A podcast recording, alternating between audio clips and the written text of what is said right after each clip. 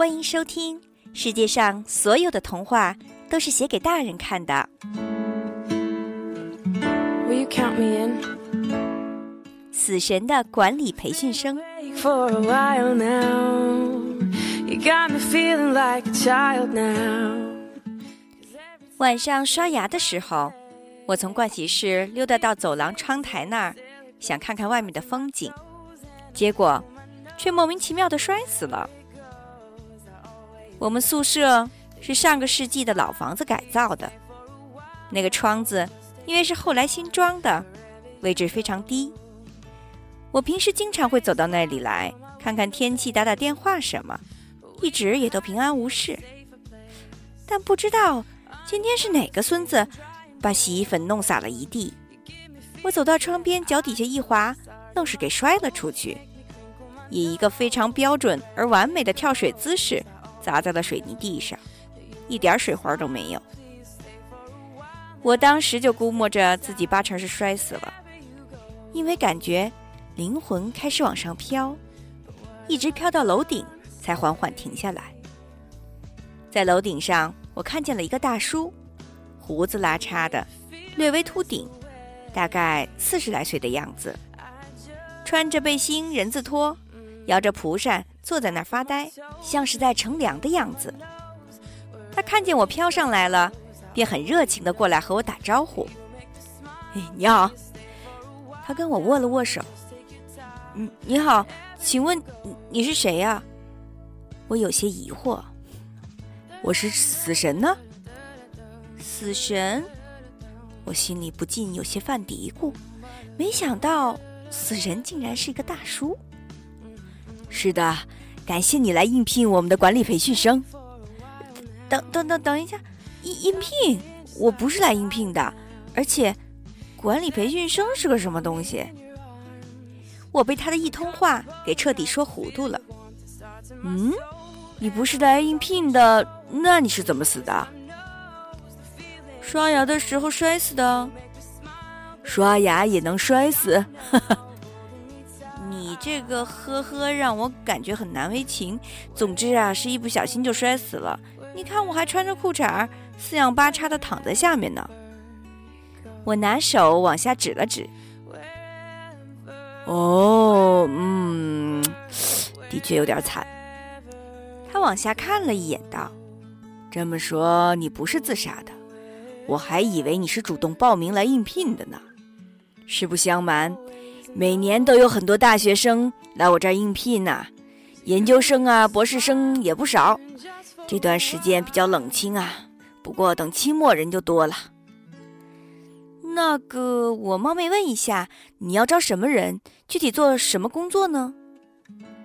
你看呐，这世界上每天都有那么多人死，人死后灵魂总要有个归宿吧，不能到处飘来飘去呀。就像每年都有那么多的大学毕业生，他们都是要就业的，不能成为社会上的闲散人员。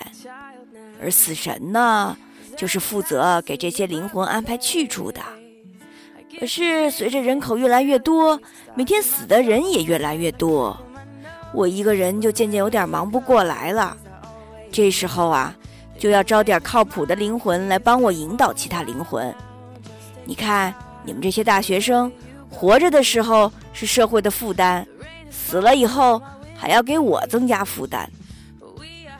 哦，也就是说，你相当于公司的老总喽？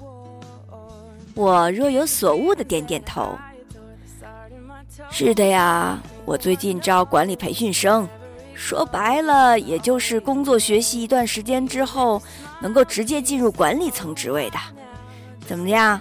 来得早不如来得巧，正好你学历也不错，不如我们今天就面试一下吧。我歪着脑袋想了一下，觉得既然死都死了，在死人里混的体面一点也不坏。要是有一天能从死人变成死神，等将来某一天我那些小伙伴们一个个都死了，大家聚到一起，那我在他们面前得多有面子啊！于是我就答应了死神大叔，他让我坐在对面，开始问我问题。呃，你先做个简单的自我介绍吧。我叫 C C，来自东南省西南市，今年二十一岁，是一名英语系大三的学生。我生前性格开朗、乐观向上，嗯，热情，特别好于助人。嗯，哎，可惜现在已经死了。哦，好的，不用难过，人固有一死，要么病死，要么摔死啊！你刚才说你是英语系的。哦，美剧没有字幕，能不能看懂啊？看不懂。哦，这这没关系，反正你以后也看不到了。那四六级过了吗？我们不考这个，我们考专业四八级。哦，那你和外国人交流没问题吧？这个很随意。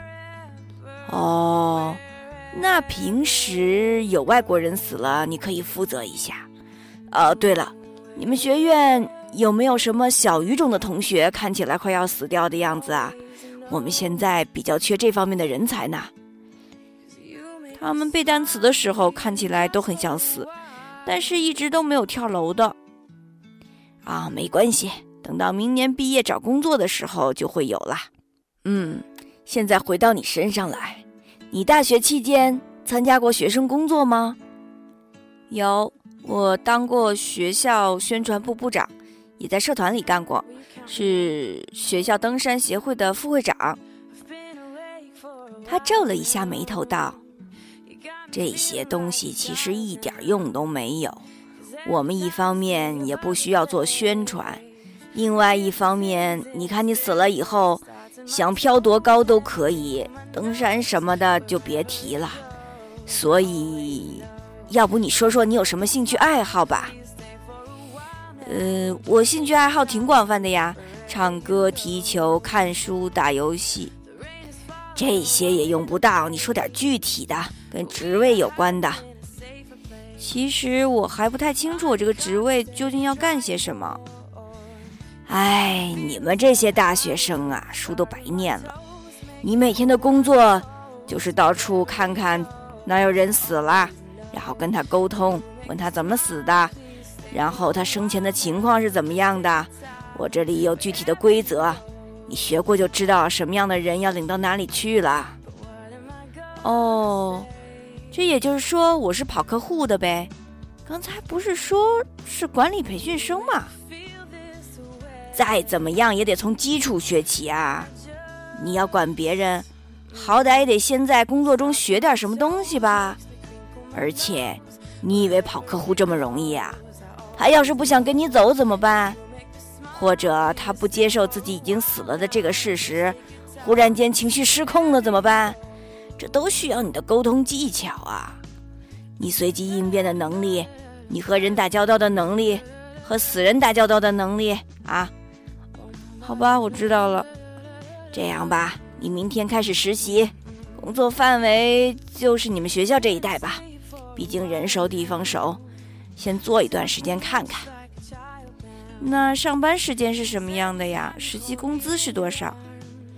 上班时间随意，反正已经死了，也不会再过劳死了。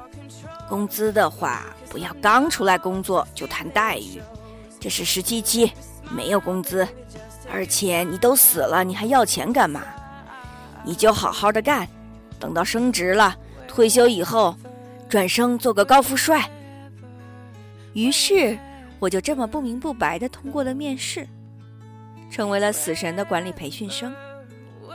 临近早晨的时候，我和死神大叔一起聊着天儿，坐在楼顶上看着下面救护车把我的尸体拉走，旁边围着一大群人在那里指指点点。我似乎还在里面看见了我的舍友和不少我们班女生的身影。我默默的想，不知道他们会怎么看我的死呢？要认为是自杀也就罢了，要知道我是一不小心滑了一跤掉下去，那这个死法可真有点丢人了。而且竟然还穿着裤衩叼着牙刷，被这么多人围观。现在就算医生把我救活了，我都没脸活过来。今天是第一天上班。我在学校里飘来飘去，觉得好不自在。原来今天有一天的课，我这么一死，完全就可以随心所欲了。只是很可惜，我没法像以前一样躲在宿舍里打游戏了。不过，这种想去哪里就可以去哪里的生活也挺有意思的。我一会儿躺在路上看看天空，一会儿坐在树枝上看看底下的人来人往，完全没有人知道我的存在。今天学校里最热门的话题，自然是有个男生穿着裤衩含着牙刷从楼上掉下去摔死了。这么多年以来，我还是第一次成为众人关注的焦点，只是没想到，竟然是以这么一种方式。坐在一个女生自行车后座上的时候。我听她和同伴在讨论我的事情，其中一个说：“你知道吗？那个男生死的好诡异啊，不知道是自杀还是谋杀。”另一个说：“自杀为什么不等刷完牙再跳啊？而且，刷牙不是应该在盥洗室吗？怎么会刷到一半跑到窗台边上去了？真是太奇葩了！”我在他背后忍不住骂他：“你管得着吗？我愿意。”可惜他听不见我说话，我很伤感的想，死掉以后还是真糟糕。无论别人怎么样去讨论和评价你，你都没有任何反驳的余地了。而且很多关于你的秘密，估计就从此尘封了吧。比如你的账号密码，你偷偷喜欢过的人，甚至连你究竟是怎么死的，都要成为永恒的未解之谜了。当然，除非他们都死了。我可以亲口跟他们说，但这一切又有什么意义呢？我缓缓地飘到教室里去听我们班的课，没想到大家在课前还为我举行了一个简短的悼念仪式。全班人在班长的带领下起立默哀三分钟。我坐在讲台上看他们一个个低着头，还有人在偷偷抹眼泪。按道理来说，我本该要难过的。但非常违和的是，他们现在正在悼念的那个人竟然是我，而且绝对想不到我就这样坐在他们面前接受哀悼，就好像皇上接受群臣的觐见一样。想到这里，我忍不住笑出了声。我们老师的课依然是那么无聊，我坐在风扇上听了一会儿，也差点被他弄得昏昏欲睡。如果他能成功的把死人给说睡着了。那就真的有点厉害了。不过他要是知道我死了还坚持来听他的课，不知道是会感动的要死呢，还是吓得要命呢？于是我就这样在学校里飘了一天，去了很多之前想去却去不成的地方，知道了很多之前完全不知道的秘密。比如，我可以在课间飘进女厕所，听女生究竟在讨论些什么，不管他们是交头接耳。还是窃窃私语，我都能凑到跟前听得一清二楚而不被发现。由此我知道了，原来 A 喜欢的是 B，C 看 D 不爽很久了，E 根本就不是什么乖乖女，F 的那点破事儿全是记忆传出去的等等。我在中午可以飘到很多同学的寝室，知道了原来某个漂亮女生的桌子是如此的乱，看某个平时很斯文的男生。在一边看成人动作片，一边打飞机，还发现某个很受女生欢迎的男生竟然上完厕所不冲水。这些东西都是我平时绝对无法想象的。没想到，大家在人前人后会有这么大的差别。每个人都有些绝对不能让别人知道的秘密，而这些都被我真真切切地看在了眼里。只是我不能说。傍晚的时候。我坐在操场旁边看着夕阳，无端有些感慨。我用永远尘封自己的秘密与永远的沉默，换来了世间所有的真相。我不知道，如果我自己生前能得到这样一个机会，我会不会愿意做这笔交易？正在出神，忽然发现死神大叔不知道什么时候已经坐在了我的身边。今天怎么样啊？没人死。都守着自己的秘密，活得好好的。不过我看他们一个个活得挺累的。怎么忽然和看透一切了一样啊？死神大叔转过头来看着我笑了起来。可不是吗？我现在想看什么看不到啊？虽然我能去任何地方知道任何我想知道的事，但这些对我一点意义都没有。嗯，活着的时候总觉得死了会轻松一些，但死了以后才发现，其实活着比什么都强。尽管生活有许多的痛苦和假象，我引导过无数的灵魂，听过太多这样的感慨啦。其实我挺冤枉的，我压根就没想死。我才想起昨天团购的那个自助餐还没吃呢。我吸了一下鼻子，努力想表达一下悲伤。那如果现在让你复活，你干不干呢？这个嘛，现在知道的已经太多了，反而没有活下去的勇气了。而且死了有一点挺好的，就是大家会开始怀念你，想你的好。看他们哭的时候，我还觉得挺好玩的。要是换平时，根本都没有人关心我。但他们能讨论你几天呢？三天之后就会把你忘了。他这么一说，反而把我给噎住了。是啊，毕竟谁会一直记得一个永远消失掉的东西呢？我很庆幸这个工作没有指标，不然为了提高业绩，我还真得想办法去弄死几个人。今天是我工作的第一百二十七天，除了一个老教授去世之外，依然没有任何学生死掉。其实想想也是，学校里要是一天到晚都死人，那也该鸡犬不宁了。一年能有这么一两个名额就算不错了吧？而且还不一定死在校园里呢。这几个月的时间过去之后。学校里果然没有再关于我的讨论了，就连我的宿舍现在都有另外一个人住了进来。这里似乎再也找不到任何关于我存在过的痕迹，就好像树叶落在地上，最后消失在泥土里一般。我还是像往常一样，白天飘去教室听听课，中午飘到大家的寝室看各种剧情、各种不能说的秘密，傍晚坐在操场边上看夕阳缓缓落下。这个世界每天依然有着各式各样的情节在默默上演，每个人扮演着不同的角色，又在彼此的故事里充当着不同的配角。我虽然全部清晰的看在眼里，但其中的喜怒哀乐也只有他们自己知道。我忽然有些不太想把这个工作继续做下去了，于是就去找死神大叔，想跟他辞职。辞职？这么快就想跳槽啦？我可告诉你哦，除了我这儿，别的地方没有工作啊。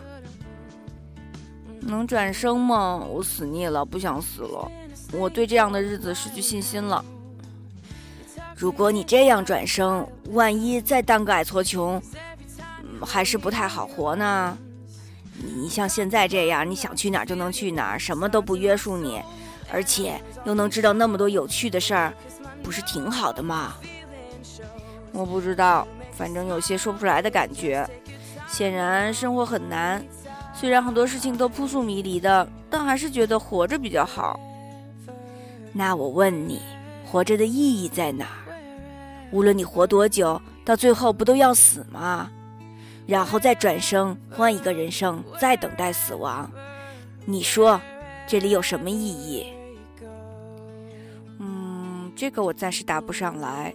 虽然这个世界上好像一切都没有什么意义可言，但为什么就非得要去做所谓有意义的事情呢？生命中很多事情本来就是徒劳无功的，不是吗？但为了寻找它的价值，去奔忙劳碌直到死亡，这个过程本身就足够让人依恋的了。死神大叔笑着摇了摇头，没有再说什么。所以可以辞职吗？我弱弱的问了他。哎，这是你的自由。现在的大学生啊，就是这样待不住。其实啊，我也只是有点感慨罢了。我曾经有过无数的管理培训生，可是直到现在为止，也没有一个人能坚持到接替我的位置呢。那您岂不是永远都不能转生了？我是死神，死神是永生的。我不懂您的意思。从来都没有活过的人，哪里来的死呢？